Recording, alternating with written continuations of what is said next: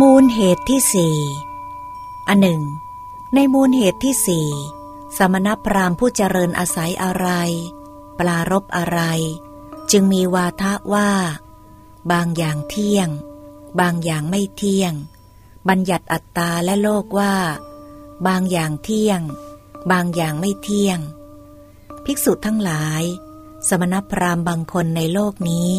เป็นนักตักกะ เป็นนักอภิปรัชญา แสดงทัศนะของตนตามหลักเหตุผลและการคาดคะเนความจริงอย่างนี้ว่า สิ่งที่เรียกว่าตา หู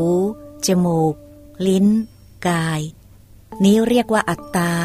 เป็นของไม่เที่ยงแท้ไม่ยั่งยืน ไม่คงทนต้องผันแปร ส่วนสิ่งที่เรียกว่าจิต ใจ วิญญาณ นี้เรียกว่าอัตตา เป็นของเที่ยงแท้ยั่งยืนคงทนไม่ผันแปรจากดำรงอยู่เที่ยงแท้ไปเช่นนั้นทีเดียว ภิกษุทั้งหลาย นี้เป็นมูลเหตุที่สี่ซึ่งสมณพราหมณ์พวกหนึ่งอาศัยแล้วปรารบแล้ว จึงมีวาทะว่า บางอย่างเที่ยง บางอย่างไม่เที่ยง บัญญัติอัตตาและโลกว่า บางอย่างเที่ยง บางอย่างไม่เที่ยง